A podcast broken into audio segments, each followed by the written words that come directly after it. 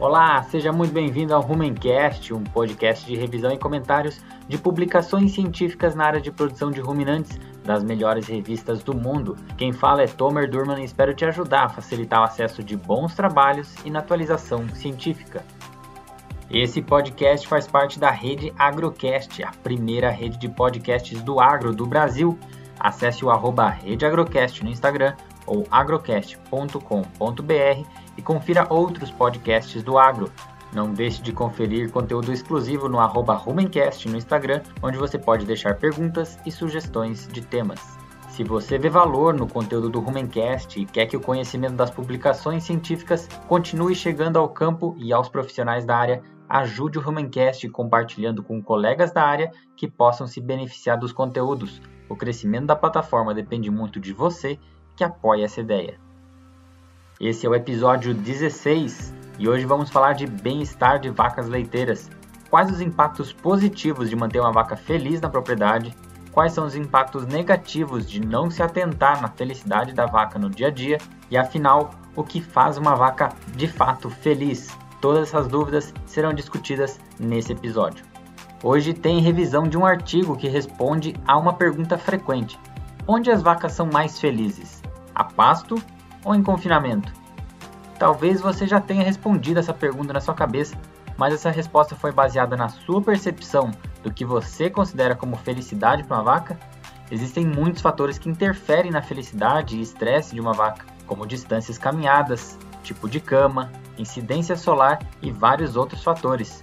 Vamos fazer uma comparação dos sistemas em um artigo intitulado "Avaliando se o bem-estar de vacas é melhor em sistemas de pastejo ou em confinamento", publicado no ano de 2020 na revista New Zealand Veterinary Journal, de autoria de Me e Boyle, pesquisadores da Irlanda. Quando o assunto é saber se uma vaca está feliz ou não, que tal escutar de alguém que trabalha com isso diretamente e ainda tem uma página no Instagram chamada Vaca Feliz, com muita informação de bem-estar animal? Conversei com Ayla Fernandes sobre esse assunto. Converso hoje com Ayla Fernandes, médica veterinária, mestre em Ciências Ambientais e Sustentabilidade Pecuária pela Universidade Federal de Goiás. Tem difundido muito conhecimento pela página do Vaca Feliz no Instagram sobre bem-estar animal. Ayla, muito obrigado por aceitar o convite do Rumencast. E aí, Tomer, tudo bem? Legal, muito obrigada pela oportunidade. Vamos conversar aí, que tem bastante coisa para a gente falar. Tá certo. Ayla, conta um pouco pra gente da sua trajetória, por que e quando o tema bem-estar te chamou atenção, principalmente para estar criando a página do Vaca Feliz. Na verdade, assim, bem-estar, conforto, de uma maneira geral, sempre foi uma preocupação muito grande em mim enquanto veterinária, né? Eu acho que, assim, eu sempre tenho uma preocupação muito grande com esse lance de empatia, né? De ver alguém sofrendo, ver uma vaca sofrendo e aquilo me tocar muito, né? Então, isso sempre me chamou muita atenção. Foi um tema que eu estudei bastante, né? Me dediquei bastante, né, a agregar no campo, falando de conforto.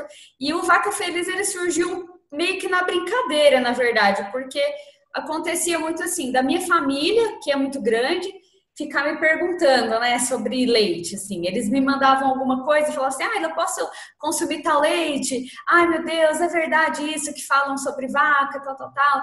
E aí eu sempre tinha que explicar, falando: não, gente, cuidado com sensacionalismos, cuidado com essas informações, tal, tal, tal.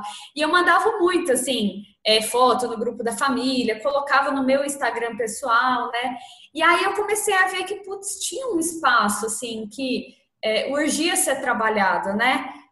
Eu via que tinha uma necessidade muito grande, as pessoas não fazem ideia do que acontece numa fazenda de leite. Aí elas recebem essas informações aí de esses influencers, de ativistas, às vezes, de documentários, e são informações muito, assim, sem base científica nenhuma, sem base de prática, né? Gente que você vê que nunca pisou numa fazenda, assim. Então foi por isso, e aí surgiu, foi crescendo, já tem alguns anos aí que eu trabalho e acaba que é um projeto paralelo e que está começando a ficar grande, né? Ah, bom demais, a gente realmente acaba se empenhando bastante pelo feedback que a gente recebe até parabéns pela iniciativa, tanto por informar quem é da área, quanto para informar o consumidor que realmente é bombardeado só com uma informação enviesada e não tem os dois lados da informação, e aí acaba formando uma conclusão equivocada. Obrigada, é exatamente isso mesmo, assim, que eu busco, é um meio do caminho, né, para conversar com o consumidor, principalmente, e aí, obviamente, acabo levando muita informação para o público técnico, e que eu vejo que também, muitas vezes, os técnicos não têm perfis de referência para replicar, né, eles, às vezes, escutam coisas dentro da família deles, ou no círculo deles, e às vezes não tem como falar assim, olha o vídeo dessa pessoa, olha as fotos, o perfil dessa pessoa, né? Então, o Vaca Feliz é essa tentativa de ter uma fonte aí até para os técnicos também poderem replicar. Com certeza. Ayla, o bem-estar ele é visto por muitos, não só no campo dos consumidores, quanto também na área técnica, às vezes como uma perfumaria assim, da produção animal, né? Algo que toma recursos, mas não agrega no desempenho de uma propriedade. Né? Tem muito produtor que quando escuta alguma ação em prol do bem-estar, ele já pergunta o que eu vou ganhar com isso, ou já tem aquele contra-argumento de isso é caro. Então, afinal, implantar grandes ações de bem-estar animal, se aumenta o desempenho, se reduz o custo clínico, que impacto isso tem na rentabilidade de um sistema? No fim das contas, tira ou agrega recurso a uma propriedade e toda ação de bem-estar ela é cara? Existem ações baratas, intermediárias e caras, ou toda ação vai tomar bastante custo da propriedade? Tá, vamos por partes, que dá pra gente falar dias aí sobre isso, Tomer. Mas é o seguinte, o conforto, graças a Deus, ele tem sido visto cada vez mais como um pilar nas propriedades, né? Um tempo atrás, realmente, isso era muito falado, era algo que eu escutava demais, que era assim, ficar dando banho em vaca não paga conta, né? Não fecha a conta do leite, a gente ganha em centavos, e aquele discurso todo dos produtores. Mas eu acho que, assim, com o avanço das pesquisas e até o foco realmente que as pessoas começaram a dar mais importância para esses trabalhos que foram saindo, os congressos foram focando mais também nessa agenda, né, nessa pauta aí de conforto, e os produtores foram entendendo, né, os técnicos foram entendendo, disseminando, e os produtores foram entendendo. Então, assim, hoje a gente ainda vê muita gente que não investe, mas o que eu vejo na maioria dos casos é uma falta de investimento ou por não ter sucessão na fazenda. A gente sabe que esse é um problema muito sério, né, das fazendas, que os filhos não querem levar para frente o negócio, então o produtor muitas vezes fica sem coragem de investir, né? Porque às vezes você vai fazer um investimento aí para ficar na fazenda 20, 30 anos, né? Então isso desencoraja muito. Muitas vezes os produtores têm problemas sérios aí de gestão, de rentabilidade realmente do negócio, então não conseguem investir, e isso, problema de gestão, a gente vê do pequeno ao grande produtor, né? E geralmente dos pequenos a capacidade de investimento é menor. E assim, o que eu vejo é que existem etapas, né? Eu acho que assim, tudo passa por um planejamento, independente se você tem 10 vacas, se você tem 500 vacas, né? Você tem que entender se essa questão da sucessão, da continuidade do negócio, para você saber quanto que você pode investir, obviamente, se você tem caixa para isso ou não, né?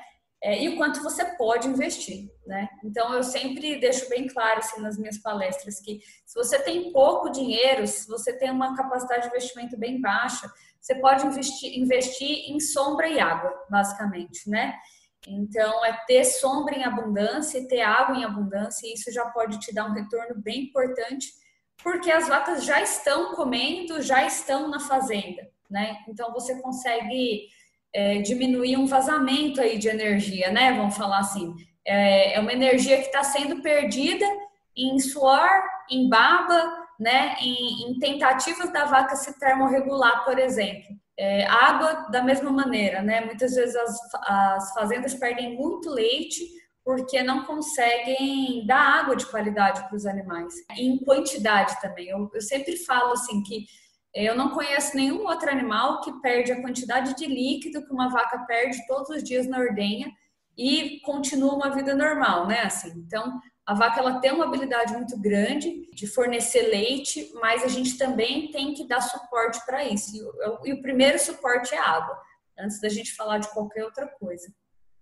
Às vezes a água até entra como um fator limitante, mas acho que muitas vezes é por falta de informação. Já escutei de produtores falarem, água é um problema na minha propriedade, então, por exemplo, eu não vou dar banho em vaca, eu não vou usar algum sistema de resfriamento de vacas. Mas, se você não fizer esse manejo, provavelmente esse animal vai aumentar o consumo de água dele só para termorregulação.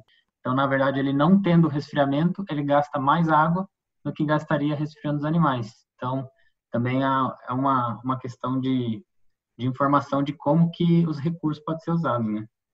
É, exatamente, né? Assim, as vacas, se elas não tomarem água, elas vão procurar termorregulação de outro jeito, né? Então, isso já é contabilizado, já tem trabalhos mostrando isso, que se você não resfria, a vaca ela vai beber essa água, né? Só que ela bebendo é uma tentativa que não é tão eficiente quanto o banho, né? Então, realmente não dá para... Você tem que tentar resolver seu problema de água, porque você não vai conseguir aumentar a produção se você não fornecer água, né? Eu brinco até assim, aqui em Goiás, que daqui a uns dias sai leite em pó do teto da vaca, porque, nossa senhora, aqui já é muito seco, a gente passa metade do ano muito seco já, né? E aí as vacas ainda não têm água para beber, é um desafio gigante. Com certeza. Ayla, se tratando principalmente do nome que você escolheu, né, para a página Vaca Feliz, a gente muitas vezes é treinado para identificar a vaca infeliz, né, se tratando de cortisol sérico, de uma hiperventilação, o ato de urinar e estercar na sala de ordenha. Então, o que seria para você uma vaca feliz? É legal essa pergunta, Tomer, porque assim, eu sempre falo de conforto, que eu acho que a gente tem que sempre dar um passo atrás quando a gente vai falar de conforto, porque a gente tem que ter uma visão mais holística, né? Uma visão mais macro da questão. Conforto não é simplesmente dar banho na vaca, né? Conforto é deixar com que a vaca expresse todo o seu potencial, expresse todo o seu comportamento. E aí isso inclui desde a maneira com que você caminha com a vaca, a maneira com que você trata a vaca dentro da ordenha, todos os manejos que você faz, as mudanças de lote, né, todos os fatores estressantes para ela. E obviamente, né, o calor ele vai entrar como um desses fatores. E aí, respondendo assim, mais especificamente a sua pergunta, a vaca feliz é a vaca que tá bem, né? Que você vê que ela tá, ela não tá sofrendo ameaça, ela não tá apanhando na hora de comer, ela tá bem, assim, ela tá com pelo brilhante, olho brilhante, ela tá, chega na ordenha, ela consegue dar leite, ela sobe a produção, depois ela consegue manter bem essa produção ao longo da lactação. E aí a gente tem, assim, os indicadores realmente, né? Então, geralmente, quando você investe em conforto, você vê, né, um aumento de produção, né, a curto prazo. Depois, você começa a ver uma melhora aí de imunidade. Você vê que as vacas adoecem menos, né, porque elas estão com uma imunidade melhor. E isso tem muito a ver com essa questão de energia que ela tem disponível para ela. E aí, num terceiro ponto, você começa a ver melhora aí reprodução, né? Você começa a ver que vacas numa melhor condição emprenham mais fácil e elas conseguem parir melhor. Então, depois aí de 1 ano, 2 anos que você melhorou suas instalações aí pensando em conforto, você vai ver melhoras importantes na reprodução. E isso eu diria que é uma vaca feliz, né? Uma vaca que tá bem, que ela não fica doente, ela come, ela pode deitar a hora que ela quiser, ela pode comer a hora que ela quiser, ela tem água para beber a hora que ela quiser. Né? Sim, tem muita coisa que a gente não consegue descrever com palavras, né? Eu sempre brinco que quando você começa a aumentar o número de visitas, dá para ver no olho, na orelha da vaca, quando ela tá feliz ou quando ela não tá feliz. Exatamente, é muito esse olhar, né? Assim, eu acho que muitas vezes eu ando com um produtor na fazenda e aí porque eu fui na fazenda, o produtor tá lá comigo, né? Porque eles sempre querem escutar o que vai salvar, eles querem escutar a receita mágica, né? E muitas vezes eles falam assim, o que você acha dessa cama, né? Um exemplo, assim, compost. E aí a pergunta é, há quanto tempo você não vai no barracão, sabe? Igual, assim, muito tempo que eu trabalhei com qualidade do leite. Quantas vezes eu perguntei para os produtores, há quanto tempo você não desce no fosso? E eu acho que isso é muito importante, essa presença. O olhar para o animal, o olhar as coisas realmente acontecendo da fazenda, né? Descer do escritório, participar mais do dia a dia dos funcionários, que eu acho que as respostas estão ali. Às vezes você não precisa ser nenhum expert, né? Para ver que suas vacas não estão bem, né? É o que você falou. É um pouco mais de presença, você vai educando o olho, né? Para ver se a vaca realmente está bem, se as coisas estão acontecendo da forma correta na fazenda, né? Com certeza, com certeza. Ayla, na Europa já se vê muitos movimentos comerciais, se tratando de certificações, informações em rótulo de produtos, para agregação de valor em produto final, né, na criação de hábitos de bem-estar animal. Como é que você vê esse cenário atualmente no Brasil e, de repente, uma perspectiva para os próximos anos? Então, isso é crescente e isso é urgente, na verdade. Eu acho que, infelizmente, o Brasil demora muito para acordar para algumas coisas, né? Não só no leite, mas a gente vê aí na carne, movimentos grandes aí no mercado, e o Brasil ainda demora um pouco para ter reação, né? No leite, as certificações elas estão crescendo, né? A Leite Integral mesmo está trabalhando muito pesado nessa parte de certificação, fazendo um trabalho sério. E eu sei de outras empresas que estão aí pensando já em fazer selos de certificação, porque é isso, né? A internet, ela tá aí, o Instagram, o Facebook e tantas outras fontes de conteúdo, e o consumidor está recebendo informações cada vez piores, né? De pior qualidade, informações mais sem aprofundamento nenhum, cada vez mais superficiais. E a gente tem que se posicionar. O consumidor, ele vai começar... Aliás, ele já exige isso, né? Que tenha um selo que garanta para ele que as vacas são bem tratadas, né? E é um pouco isso que eu vejo no Vaca Feliz. Assim, muita gente me manda mensagem, isso é bem recorrente, falando assim, putz, eu tô tão feliz de seguir o perfil, eu tinha deixado de tomar leite, eu tinha deixado de consumir derivado por causa do sofrimento animal, e agora eu vejo que é diferente, né? Eu vejo alguém da área falando, explicando o porquê das coisas. Então, acho que é um caminho sem volta e a gente tem que pedalar muito aí para chegar nisso o mais rápido possível. Exatamente, exatamente.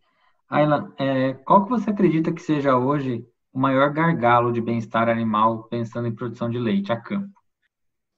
Quando a gente fala do problema, vamos falar assim, na ponta, né? Na implementação realmente do projeto, eu diria que é ter realmente um projeto adequado para a fazenda, né?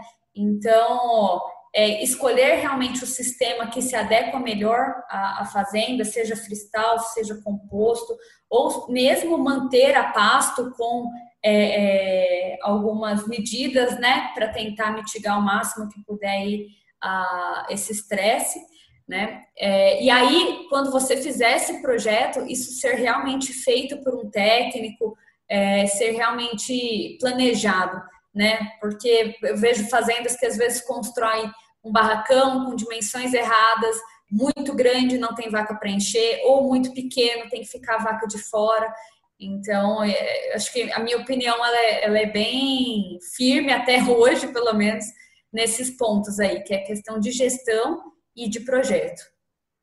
Com certeza, em qualquer lugar vai se escutar um produtor falar que compost barn não funciona, vai ter produtores falando que o freestyle não funciona, e sim, tem muitos lugares que ele funciona. Você trouxe duas informações que resumem bem. Uma que o produtor está esperando aquela informação mágica, a bala de prata, né, que vai chegar e vai resolver tudo. E também a questão de o projeto adequado para cada localidade, cada tecnologia, equipamentos. A gente vê muito isso na nutrição, às vezes um quer copiar a dieta do outro, mas não tem metade da tecnologia de equipamentos e gestão de manejo, né? E o resultado não vem, não porque a tecnologia não funciona, mas porque cada fazenda exige o seu projeto específico, né? E tudo tem um processo, né, Tomer? Assim, os sistemas, né, independente de qual você escolhe, eles têm uma maneira de funcionar, né? Então, assim, Os funcionários têm que ser muito bem treinados para trabalhar dentro daquele sistema, eles têm que saber exatamente o que cada um tem que fazer, o que cada um tem que entregar. Né? Então, muitas vezes você queima uma tecnologia, seja de construção, seja nutricional, a gente vê muito isso, né? O produtor fica esperando aquele aditivo que vai salvar a fazenda e, às vezes, o funcionário do trato não sabe muito bem o que ele está fazendo, né? E, às vezes, ele põe de mais, põe de menos, não põe, confunde tudo as fórmulas, né? Eu vejo isso demais, assim. Então... Exatamente. Treinamento, reconhecer... Os colaboradores para manter o time mais constante possível é uma questão primordial, com certeza. Ayla, como é que o pessoal consegue acompanhar os seus trabalhos nas redes sociais e o que eles podem encontrar lá? Bom, no Vaca Feliz, né? Então já vou fazer meu momento merchan aqui, se você me permite. Pessoal, já procurem aí no Instagram, o perfil chama Vaca Feliz Oficial. E é por aí que vocês vão me acompanhar, basicamente, né? Estou projetando fazer um canal no YouTube em breve, mas aquele negócio, né? Assim, isso demanda bastante atenção, criar conteúdo não é fácil para você continuar sendo relevante, né? E não ser repetitivo também, por outro lado. Mas por lá vocês conseguem acompanhar um pouco do que eu faço.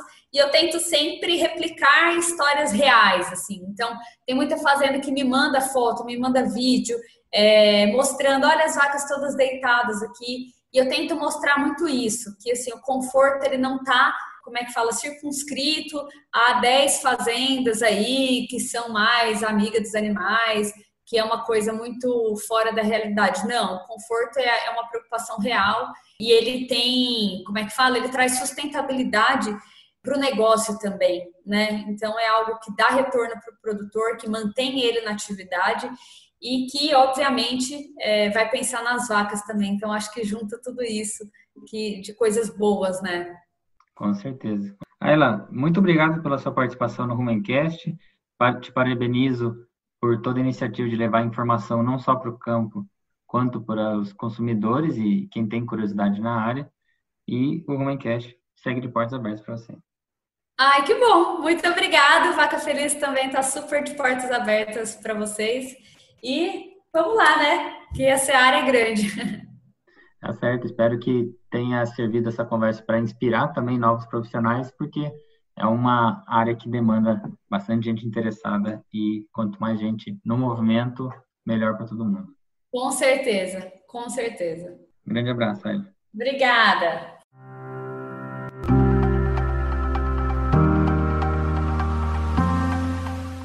Os autores iniciam a revisão explicando que os consumidores geralmente têm a percepção que em sistemas a pasto se parece mais próximo a uma condição natural e por isso é o melhor para o bem-estar das vacas do que em confinamento. Porém, existem vários fatores que são mais frequentes em sistemas exclusivos a pasto que estressam muito as vacas também, como parasitas internos e externos, má nutrição quando falta a quantidade e qualidade do pasto, exposição solar, quando a vaca não tem outra opção a não ser passar o dia inteiro sem sombra, dentre outros fatores. Por outro lado, o sistema exclusivamente confinado leva a mais riscos de problemas de casco, piores condições de descanso quando a cama não tem qualidade, menor expressão do cio, dentre outras enfermidades mais comuns em confinamento. Sabemos que de um sistema exclusivo a pasto até um sistema exclusivo em confinamento se encontram vários modelos mistos. Mas afinal, onde a vaca é mais feliz? Considerando evitar fatores que estressam mais a vaca.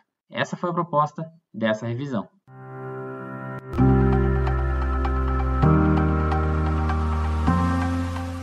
Existem muitos estudos que avaliam felicidade dos animais em vários fatores, até mesmo avaliando a satisfação de vacas ficarem no mesmo lote das amigas que acompanharam na vida jovem. A constância das pessoas que elas têm contato, até a música que toca na hora da ordenha já foi avaliada, para saber o que, afinal, as vacas gostam mais. Mas o objetivo dessa revisão está mais ligado ao desempenho produtivo, reprodutivo e estado sanitário, condições que são, no mínimo, essenciais para ter um rebanho sem estresse. Começando por um fator que estressa bastante as vacas, que são as doenças. Os autores fizeram um levantamento de duas doenças que impactam muito na produção de leite, que é a mastite e a laminite. Começando pela mastite, um indicativo de bem-estar de rebanho é a prevalência da doença. Os estudos mostram um menor risco em animais a pasto e o risco de descarte prematuro por mastite acontece mais em confinamento que em sistemas exclusivos a pasto. Porém, se sabe que nem toda mastite é causada pelo mesmo agente, e alguns estudos mostram um estresse intenso da vaca quando o agente causador é o Streptococcus dysgalactiae, o qual é mais prevalente em rebanhos a pasto. Ou seja, a felicidade da vaca ligada à mastite está ligada não só em ter ou não ter a doença, mas também de qual agente está presente. Sempre importante tentar evitar ao máximo a doença, principalmente se você identificar que agentes mais agressivos à glândula estão envolvidos. Em relação aos cascos, de fato, as vacas são mais felizes no pastejo. Para evitar problemas em confinamento, é preciso reduzir ao máximo o tempo que os animais ficam em pé e caprichar na higiene das instalações, juntamente com casqueamento preventivo e pedilúvio. Para sistemas a pasto com problemas de drenagem, mantendo muito barro e umidade, juntamente com longas distâncias caminhadas e locais de risco de lesão, como pedras no caminho, vão estressar muitas vacas. Então, uma vaca pode sim ser mais feliz num confinamento bem manejado do que em pastejo mal manejado, quando se pensa em cascos.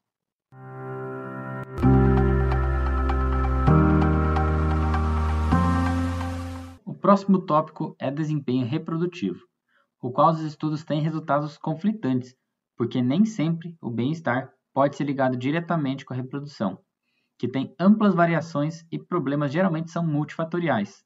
Ou seja, desempenho reprodutivo não necessariamente é um parâmetro para saber se uma vaca está livre de estresse ou feliz, como preferir.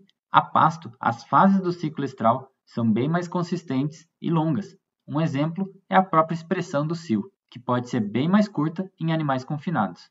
Mas atualmente, com ferramentas de avaliação de comportamento e protocolos, a observação presencial do cio tem deixado de ser um parâmetro amplamente estudado. Os estudos indicam, entretanto, que um bom parâmetro para poder indicar bem-estar de um rebanho seja a porcentagem de partos resultantes de apenas um serviço. A próxima variável de felicidade de um rebanho levantada é a má nutrição e preferências alimentares. Nesse tópico, os autores trazem alguns artigos que tentaram avaliar a preferência das vacas. Um estudo citado foi um que deixou as vacas livres para escolher entre ir para o pasto ou comer comida fresca no coxo.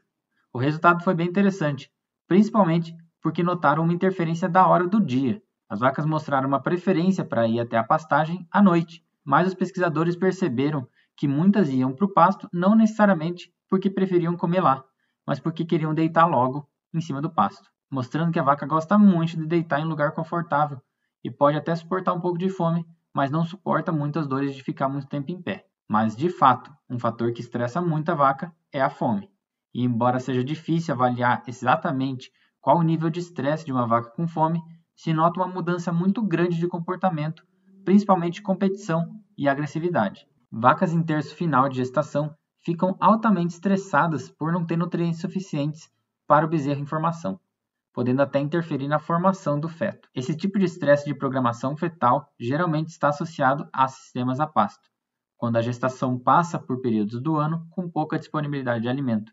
Então, nesse fator em específico, vacas em confinamento são mais felizes. E pensando em expressão de comportamentos naturais, a vaca pasto vai mostrar menos mudança de comportamento normal. Quanto ao uso de TMR, ou ração total misturada, de fato, a vaca tenta ao máximo selecionar a dieta, mas os estudos não mostraram sinais de estresse ou frustração, como os pesquisadores chamaram, quando a vaca não conseguiu selecionar o que comeu. Um estudo usou animais de um grupo controle com acesso a TMR e a pasto e outro grupo apenas com acesso a TMR. E não houve diferença de consumo de TMR. Ou seja, as vacas gostam sim de ter comida pronta, fresca, ali na frente. Assim elas podem comer mais rapidamente e deitar logo. Mais um estudo mostrando quantas vacas gostam de deitar, principalmente para ruminar. No fim das contas, para ver uma vaca feliz, basta deixá-la livre de doenças, dar comida em quantidade e qualidade e sem estresse por calor ou frio. E o mais importante, mostrado pelos estudos, deixá-la ficar deitada o máximo de horas possíveis. Elas gostam muito.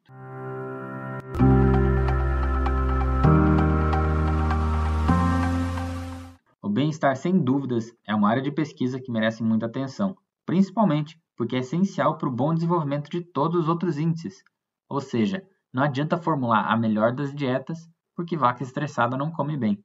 Não adianta desenvolver o melhor dos protocolos reprodutivos, porque vaca estressada não segura a prenhez, e assim por diante. E para entender um pouco de como o ensino pode ajudar a levantar essa problemática, conversei com uma professora que tem feito um ótimo trabalho nessa conscientização. Você está ouvindo o Rumencast, o podcast pioneiro em revisão científica de ruminantes.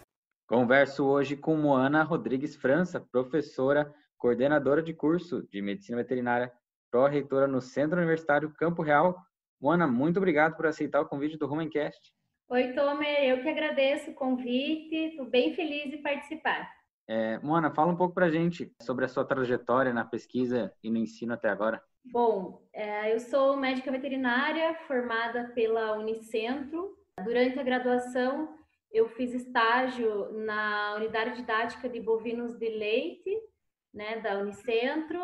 Trabalhei bastante com os aspectos reprodutivos, com a parte de higiene de ordenha e qualidade do leite. Depois que eu me formei, eu fiquei, no ano seguinte, eu atuei como extensionista na área de qualidade do leite, também pela Unicentro. Depois eu fui fazer mestrado, mais voltado à endocrinologia e fisiologia molecular da reprodução, com o Mário Binelli, na Faculdade de Medicina Veterinária e Zootecnia da USP, no campus de Pirassununga.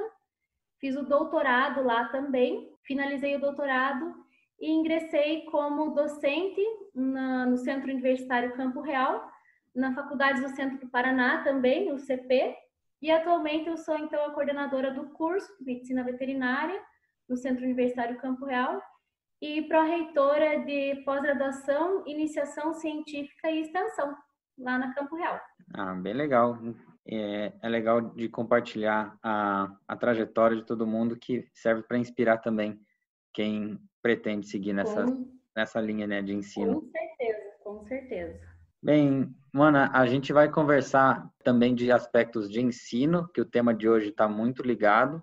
É um tema que está em constante evolução e novas percepções. Hoje a gente vai falar de bem-estar animal, algo que, se alguém falasse há alguns anos atrás que gostaria de se especializar em bem-estar animal, muitos acreditariam que nem tem área de trabalho para essa pessoa. Hoje já são pessoas que estão sendo requisitadas para estar dando cursos e mais cursos, porque se percebeu que o impacto é muito maior.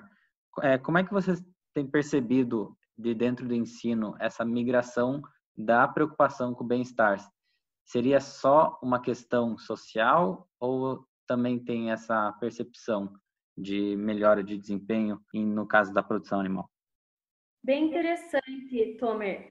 Bom, o que eu percebo é que os alunos já ingressam na medicina veterinária com bastante interesse voltado para o comportamento animal, para a etologia e para o bem-estar animal. A gente vê que existe bastante curiosidade com relação a isso e existe essa responsabilidade, e que a gente já conversa sobre isso no início da graduação com os alunos. Como você comentou, há algum tempo isso não era muito falado, né? E já faz alguns anos que isso está entrando em evidência.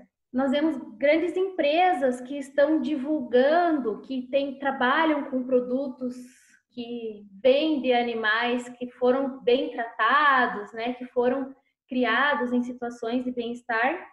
E a gente vê o valor agregado a isso. Então, a gente vê esse interesse dos alunos. O que eu geralmente falo é que a gente usa esse incremento de produtividade para justificar algumas alterações, alguns protocolos que são necessários para manter os animais em boas condições.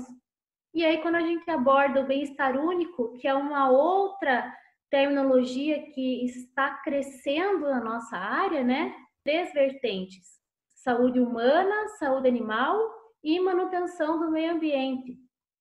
Quando a gente fala em saúde única, o bem-estar animal é extremamente importante. Por quê?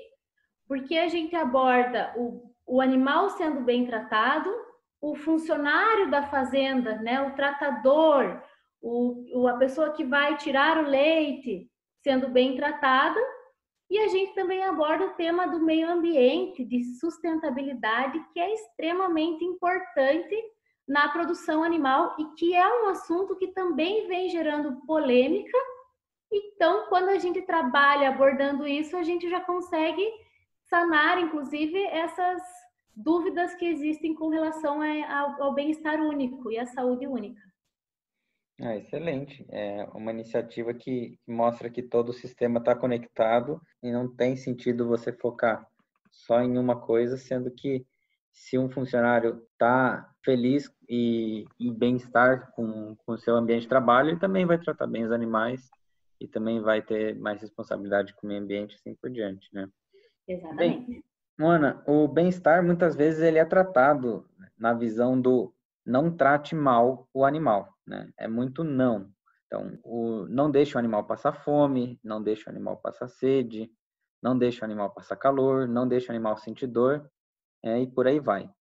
Então, tudo isso parece que são alguns aspectos básicos obrigatórios numa criação, né? Não deixar o animal estar numa situação desconfortável. O bem-estar, você acredita que vai além disso? Você acha que existem algumas ações que podem aumentar o bem-estar além dessas ações básicas? Né? Para a gente passar do não deixe uma vaca triste para deixe uma vaca feliz? Com certeza, Tomer. Bem-estar começou... né, com análises com relação à falta de bem-estar. Porém, a gente precisa realmente averiguar o que nós podemos melhorar. O que eu converso com os alunos é que a gente precisa melhorar o que é medido numa propriedade para a gente saber o que a gente precisa melhorar, né? Bem-estar, ele se paga dentro de uma propriedade com incremento na produção. O que pode melhorar, o que pode mudar. Às vezes, em sala de aula, eu me deparo com situações em que eu falo alguma coisa, uma vaca pode produzir tanto. Aí eu recebo uma resposta assim, aqui na região uma vaca produz menos que isso. Eu falo, entendo, mas a gente está formando novos veterinários para que essas vacas aqui na região passem a produzir mais. Né? Então, a gente precisa realmente melhorar as condições e verificar pelo comportamento e pela estrutura, bastante alterações estruturais a gente vê que acabam sendo benéficas para a produção, para a produtividade e para o animal. Perfeito, muito bem ilustrado, na verdade, não só dessa percepção, né, que cada um enxerga o mundo só pela sua janela, a gente tem que mostrar que existem outros horizontes que podem ser alcançados. E o bem-estar, ele se ilustra bem naquela figura que todo mundo conhece, né? Do barril com várias partes se encaixando. Se o bem-estar ele não está atendido, não adianta você incrementar um monte de nutrição, incrementar um monte de genética, sendo que você tem uma limitação real na propriedade e a produção não vai para frente enquanto não sanar essa deficiência. Perfeito, exatamente. Bom, então, sobre a ciência, né, no bem-estar, o que você acha que a ciência evoluiu na pesquisa com bem-estar? Né? Antigamente, o que se fazia era mais uma análise de cortisol sérico, né, que é um hormônio ligado ao estresse, para determinar se o animal está menos estressado que outro. Então, geralmente eram experimentos em ambiente controlado, no qual um animal recebia algum tratamento de bem-estar e se analisava o cortisol para saber se ele estava menos estressado que outros que não receberam. Então, é possível, cientificamente falando, dizer se um animal está feliz? Legal, Tomer. Com relação à pesquisa, realmente, acho que o primeiro fator que foi medido, né, bastante divulgado com relação ao bem-estar, foi o cortisol. E, mais uma vez, a gente mede a falta de bem-estar. Né? Quanto mais alto o cortisol, mais estressado o animal está, em menor situação de bem-estar. E, na verdade, já existem alguns outros marcadores, né, que medem, então, o bem-estar, a felicidade, e não o sofrimento do animal. Né? Já existem pesquisas com serotonina, alguns parâmetros fisiológicos, como variação da frequência cardíaca, algumas pesquisas com termografia, também bastante associada ao estresse térmico, citocinas, algumas proteínas de fase aguda. Já tem alguns relatos de biomarcadores no leite também, ainda não validados, mas já existem pesquisas com relação a isso. Assim como temos marcadores de qualidade do leite, temos marcadores de qualidade da vida da vaca que produziu o leite. Seria uma se conseguirem validar essa técnica, seria algo bem interessante. E o que eu acho bem legal é o investimento em treinamento da equipe para identificação de pequenas alterações de comportamento. O comportamento ele entrega o bem-estar, né?